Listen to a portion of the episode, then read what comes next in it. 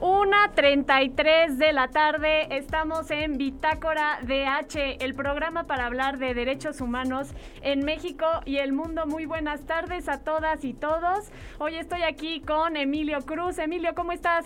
Encantada, no. Encantada, ¿no? Otra vez de compartir contigo siempre. Sí, pues sí, aquí ya estamos de, regreso. Eh, para nosotros la primera vez que eh, estamos aquí en cabina después de unas eh, pues merecidas vacaciones, diría yo. Y, em, y, pues bueno, vámonos al tema que nos toca hoy. Hace el 22 de diciembre fue la conmemoración de la masacre de Actial y ese día pues escuché, leí yo un artículo de, Michael Chamberlain, que hoy tenemos el placer de que esté aquí con nosotros, un artículo que habla sobre qué fue lo que sucedió eh, en ese día en Acteal y qué es lo que se sabe al día de hoy. Y para ponerlos en contexto, pues bueno, como ya les mencioné, fue el pasado 22 de diciembre que se cumplieron estos 24 años de la masacre de Acteal. Y, pues bueno, eh, ese día fueron 45 eh, indígenas tzotziles pertenecientes a la organización de las abejas eh, y mayoritariamente niños, niñas y mujeres, incluso embarazadas, fueron ejecutadas en el lugar que se conoce como el Naranjo, que es un campamento donde había desplazados forzados junto al poblado de Acteal, en el municipio de Chenaló, en los altos de Chiapas. Y pues bueno, después de tantos y tantos años de esta vejación y humillación para el país, las víctimas todavía no encuentran justicia. Se les ha olvidado a pesar de que en, en su memoria y en su cuerpo pues siguen estas cicatrices de este día pues tan horribles para ellas, ellos y toda la comunidad. Y pues no solo eso, sino que a la fecha esta agrupación sigue viviendo eh, ataques eh, a sus derechos humanos, violaciones a sus derechos humanos y ellos de cualquier manera siguen en su lucha de resistencia. Y pues como les mencioné, es, eh, Michael escribió un artículo ese 22 de diciembre que creímos que no debíamos de dejar pasar la oportunidad de hablar de este tema, eh, pues un, tema, y ahorita lo escucharán a, él de, propia voz, de, qué es lo que se trata, y pues tenemos el gusto de tenerlo aquí. Michael, ¿cómo estás? Eh, tu micrófono, Michael. A ver, gracias, buenas tardes, gracias por la invitación. No, muchas, muchas gracias a ti. Y pues bueno, como, como estaba yo comentando en los antecedentes, en un principio, Michael, se decía que esta, eh, esta masacre había sido problemas intracomunitarios, pero hoy se sabe que no es así. ¿Por qué no? ¿Qué se sabe ya al día de hoy?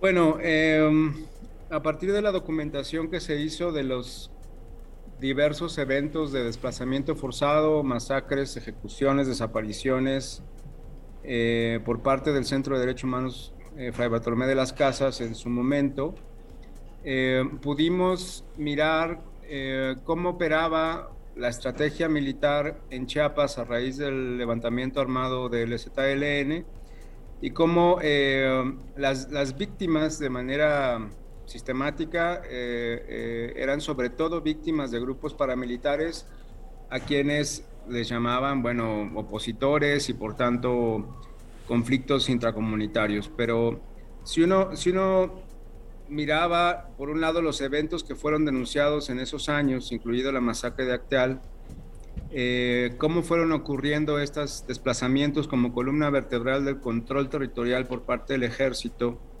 eh, y después un, documento que, en su momento fue publicado parcialmente en proceso en enero del 98, después de la masacre, en un artículo de Carlos Marín, que entonces estaba en proceso, pudimos dar cuenta cómo todo encajaba. Eh, eh, el plan de campaña Chiapas 94, que es lo que reseña proceso en ese tiempo, lo conseguimos en su integridad y con lo que dice ahí hicimos una comparación con los eventos eh, que sucedieron en su momento en las distintas regiones de la zona de conflicto, selva, altos, eh, zona norte, etc.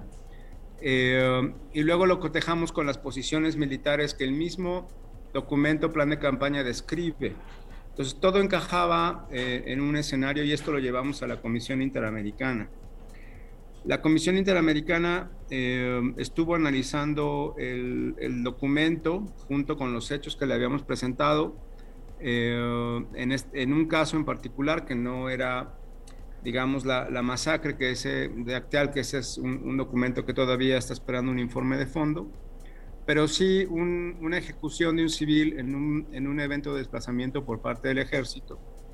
Y la Comisión Interamericana, después de mirar eh, todos los elementos, da por válido eh, este plan contrainsurgente eh, por parte del gobierno mexicano en el conflicto armado de Chiapas, en donde se produce este desplazamiento y asesinato en el ejido de la Grandeza. En ese contexto es que sucede Acteal, pero en ese contexto suceden 12.000 personas desplazadas en el conflicto armado y suceden más de 80 ejecuciones y al menos una decena de desapariciones, sin contar las ocurridas durante los primeros días del 94.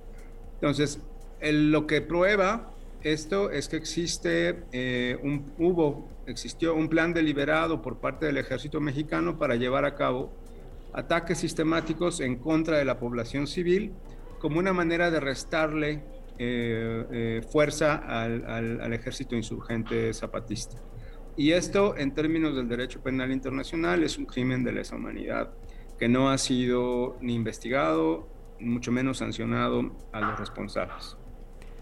Perfecto, un, gusto maestro. Y como usted mencionó, una de las partes medulares de este suceso es precisamente el Plan Chiapas 94 que usted ya nos platicó un poco. ¿Y podría eh, elaborar un poco más quién lo elaboró y cómo se supo de la existencia de este plan y, y bueno, cómo, cómo se ha desarrollado al respecto? El, plan de campaña fue elaborado por la sección quinta de la séptima región militar, eh, en, que, tiene cabeza en Tuxtla Gutiérrez y que, eh, digamos, este, contempla el estado de Chiapas. Eh, este plan, nosotros suponemos que fue elaborado en el año de 1994 y que fue echado a andar, por eso el nombre, Plan de Campaña Chiapas 94, así se llama, así está titulado y fue echado a andar a partir de eh, febrero de 1995. Hay que recordar que Ernesto Cedillo toma posesión y releva a Salinas de Gortari justo en diciembre del 94. Y es Cedillo quien toma la determinación de ir adelante con este plan, de campaña, que es un plan contrainsurgente, e insisto, como tal, es, es ilegal, eh, eh, porque en su doctrina la contrainsurgencia está pensada para atacar a la población civil, no directamente a un ejército enemigo. Eh, este documento fue de alguna manera filtrado. Yo en, mi, artículo hago una liga para acceder a este documento. Este, fue en su momento filtrado a proceso y ahí fue la primera vez que supimos de su existencia. Posteriormente, estando yo trabajando para el Centro Fray Bartolomé de las Casas, eh, me entrevisté eh, en su momento con Carlos Marín eh, para buscar el documento en su integridad. él lo había donado en su momento a Carlos Montemayor y fue finalmente Carlos Montemayor quien nos, nos entrega el documento para hacer esta, esta investigación. El documento tiene, digamos, la, la, debilidad o la peculiaridad que no está membretado, ¿no? Y por ello la, la, Secretaría de Relaciones Exteriores, cuando llevábamos este caso a la Comisión Interamericana, insistía que era un documento que no era oficial, que no, era, que no se podría eh, considerar como real ni cierto, eh, pero, insisto, haciendo la ponderación, es decir, no solamente el documento, sino mirando el documento y lo que pasaba en el terreno y cotejándolo, eh, veíamos cómo el documento, cómo la realidad le daba veracidad al documento y es por ello que la, la Comisión Interamericana eh, lo da por bueno, ¿no? Este, lo, lo admite como prueba. Este, eh, y esto puede ser a su vez prueba para para, para la misma masacre y lo, lo, que es el, sí, como dices, otros casos, ¿no? Y en otras instancias también, eventualmente incluso una instancia más bien de carácter penal, ¿no?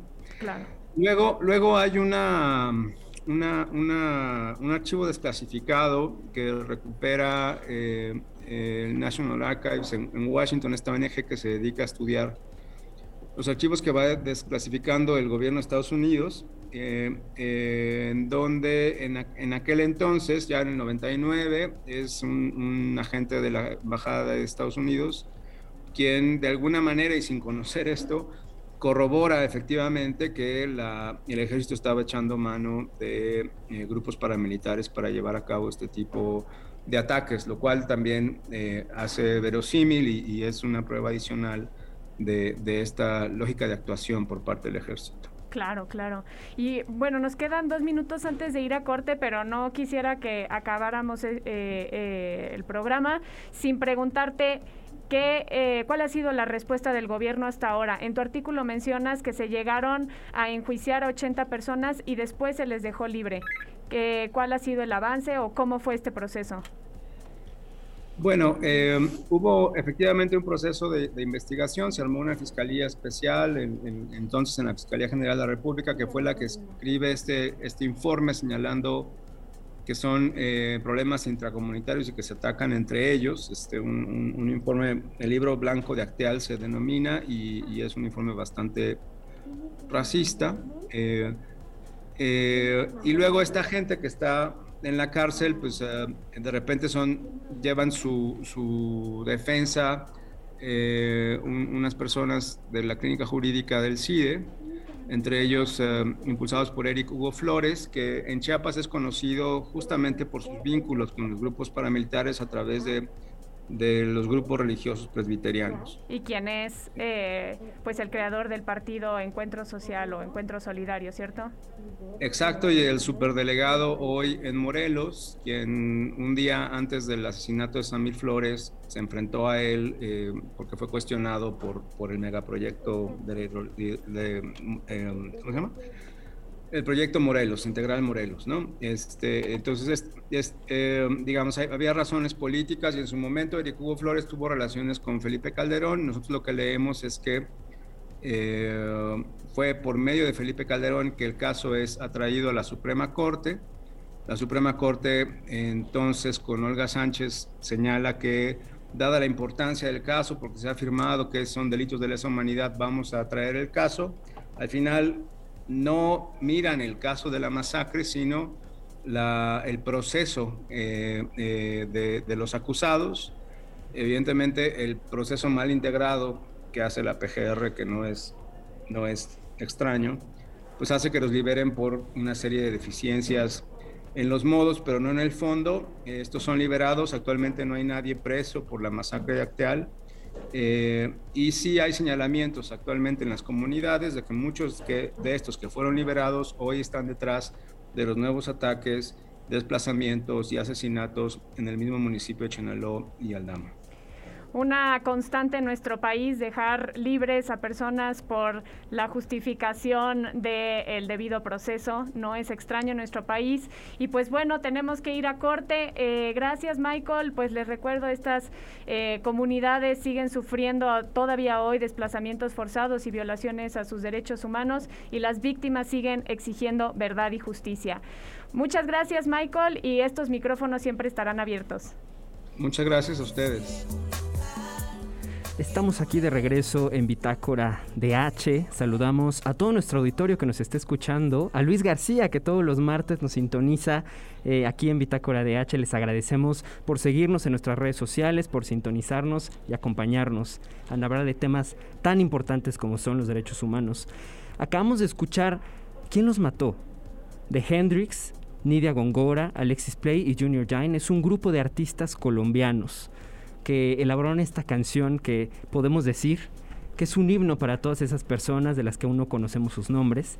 Es una voz de lucha y resistencia de las familias que siguen buscando a sus seres queridos. Y bueno, para este segundo bloque vamos a charlar sobre la solicitud que se le hizo a la Corte Penal Internacional para investigar crímenes de lesa humanidad en México un tema muy importante del que hemos platicado diversas veces en este espacio y un poco nada más para contextualizar, la Comisión Mexicana de Defensa y Promoción de Derechos Humanos y la Federación Internacional de Derechos Humanos solicitaron la intervención de la CPI o de la Corte para que México sea investigado por crímenes de lesa humanidad, de la prevalencia de casos de tortura y desapariciones.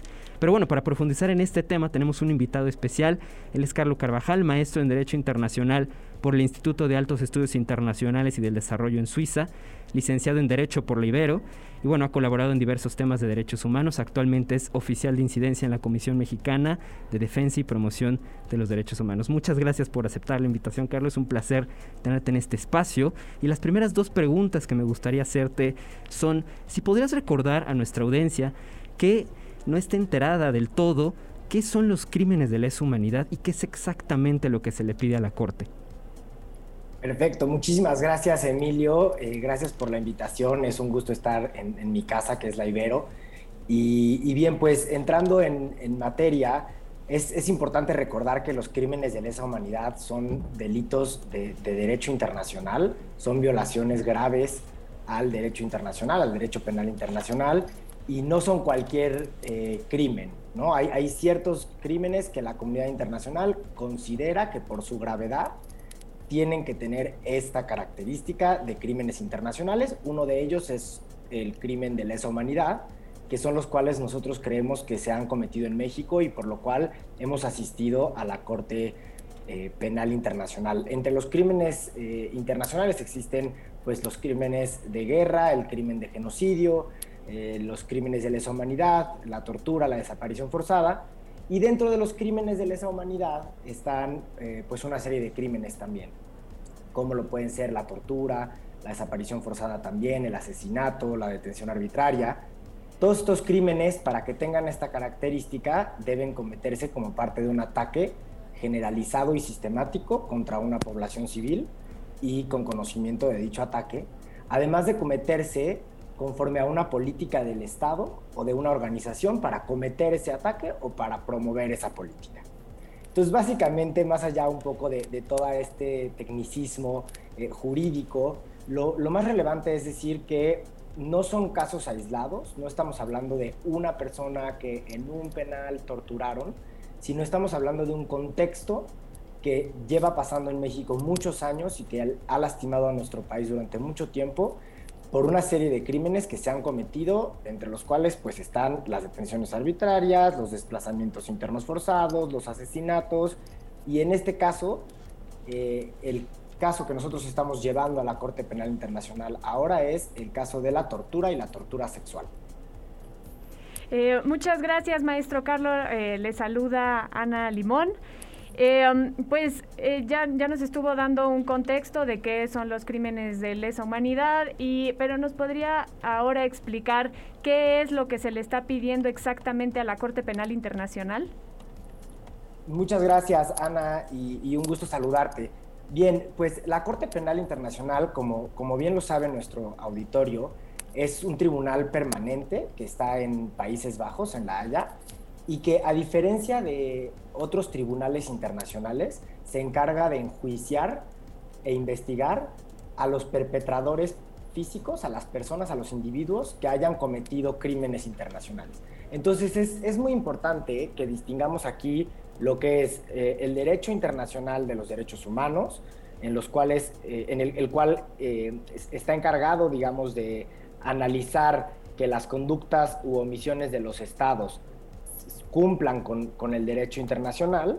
Esto sería el caso, por ejemplo, de los casos que se llevan eh, ante la Corte Interamericana de Derechos Humanos, ¿no? El caso este, de Rosendo Radilla Pacheco, el caso Acteal, etcétera, en los cuales se determina que el Estado, como institución jurídica, que México es responsable de violar los derechos humanos de una persona, de un individuo, de un colectivo. En este caso, la Corte Penal Internacional lo que se encarga es de investigar y enjuiciar a perpetradores, a personas con nombre y apellido que hayan cometido, ordenado o que incluso hayan ocultado la comisión de estos crímenes. Con lo cual, la comunicación que la Comisión Mexicana de Defensa y Promoción de los Derechos Humanos, en conjunto con la FIDH, que es la Federación Internacional de los Derechos Humanos, presentó el pasado primero de diciembre a la Corte Penal Internacional, lo que hace es apuntar que entre 2006 y 2018 se perpetraron como crímenes de lesa humanidad los delitos de tortura y tortura sexual en México por parte de elementos de las fuerzas federales del Estado mexicano, es decir, de la Secretaría de Marina, de la Secretaría de la Defensa Nacional y de la entonces Policía Federal. Y nosotros identificamos a un número de perpetradores que han surgido a raíz de, eh, estos casos que nosotros analizamos, son 58 comandantes los que están eh, con nombre y apellido siendo denunciados a la Corte Penal Internacional. Eh, sabemos que esta no es la primera vez que, la Comisión envía un comunicado a la Corte Penal Internacional. ¿Cuál sería la, bueno, cuántos se han mandado ya y cuál sería la diferencia de este con los anteriores? Sí, mira, desde 2014 nosotros hemos estado enviando comunicaciones a la Corte Penal Internacional sobre distintos temas. Eh, la diferencia es que en este caso es, eh, pues es muy ambiciosa nuestra comunicación porque abarca los dos sexenios anteriores a la actual administración, de 2006 a 2018, con lo cual es un universo mucho más grande de casos y otra particularidad que tiene esta comunicación es que aborda la tortura y la tortura sexual, es decir, cómo la tortura se utilizó como un método de investigación que suplantó al debido proceso, que en vez de, enfocarnos en el respeto a los derechos humanos y en la búsqueda realmente de los de eh, creo que te perdimos tantito. ¿Tú nos escuchas bien, eh, maestro Carlos? Eh, bueno, creo que estamos teniendo un problemita con eh, la conexión del maestro Carlo. Y eh, pues bueno, les recuerdo, estamos hablando con el maestro Carlo Carvajal, quien es licenciado en Derecho por la Universidad Iberoamericana y maestro en Derecho Internacional. Y ya nos venía platicando sobre eh, cómo la Comisión eh, Mexicana de Defensa y Promoción de Derechos Humanos emitió un comunicado a la Corte Penal Internacional para que se investiguen crímenes de lesa eh, humanidad y ahorita nos, nos estaba platicando que esta es ya la quinta ocasión que la Comisión emite un, un comunicado y que en esta ocasión ahonda más en la tortura y la tortura sexual. Y eh, en este sentido, maestro Carlo, también le, quisiéramos eh, preguntar que, bueno, ¿quiénes podrían ser los sujetos a investigación? Ya nos decías que 58 personas, ¿cierto? Este. Y. es, ajá. E, es correcto, sí. E, en esta, en esta ocasión, lo que hace la comunicación es eh, identificar a estos, a estos sujetos pero enfocándonos en los altos mandos, en los más altos responsables de cometer estos crímenes. Es decir, es importante también eh, que, la audiencia tenga en cuenta que la Corte Penal Internacional, cuando actúa, es cuando, cuando se ha dado cuenta o cuando ha determinado que el Estado Nacional, o sea que México en este caso, no tiene la voluntad ni la capacidad de investigar o enjuiciar a los perpetradores de estos crímenes. Con lo cual, eh, lo relevante aquí es que los perpetradores que la Corte Penal Internacional va a priorizar para investigar son aquellos más altos mandos. No, necesariamente es la persona que cometió el delito directamente, por, así decirlo, ¿no? los autores mediatos, sino la Corte lo que va a priorizar es la investigación de aquellos superiores jerárquicos que a través de una cadena de mando indicaron que se cometieran estos crímenes, eh, ocultaron la información respecto de ellos o que incluso eh, toleraron la comisión de estos crímenes. Claro. Eh, pues bueno, se nos está acabando el tiempo. Es necesario pues recordar que, bueno, la comisión está haciendo eh, esta labor tan importante de investigar los crímenes en los exenios de eh, Calderón y Peña Nieto, pero también mencionar que actualmente no ha cambiado la, manera de proceder y las políticas siguen siendo las mismas. Eh, e incluso la militarización se sigue pronunciando. Entonces es importante pues que no quitemos el dedo del renglón de este tema, ver qué es lo que sucede con este comunicado. Ojalá que proceda y que la Corte Penal Internacional pueda en algún momento eh, llegar a, nuestro país y eh, pues empezar a investigar y a enjuiciar. Eh, nos tenemos que ir. Eh, muchas gracias, maestro Carlo, por estar aquí. Muchísimas gracias a ustedes y si quieren escuchar más al respecto o conocer la comunicación, pueden encontrarla en nuestra página que es cmdpdh.org.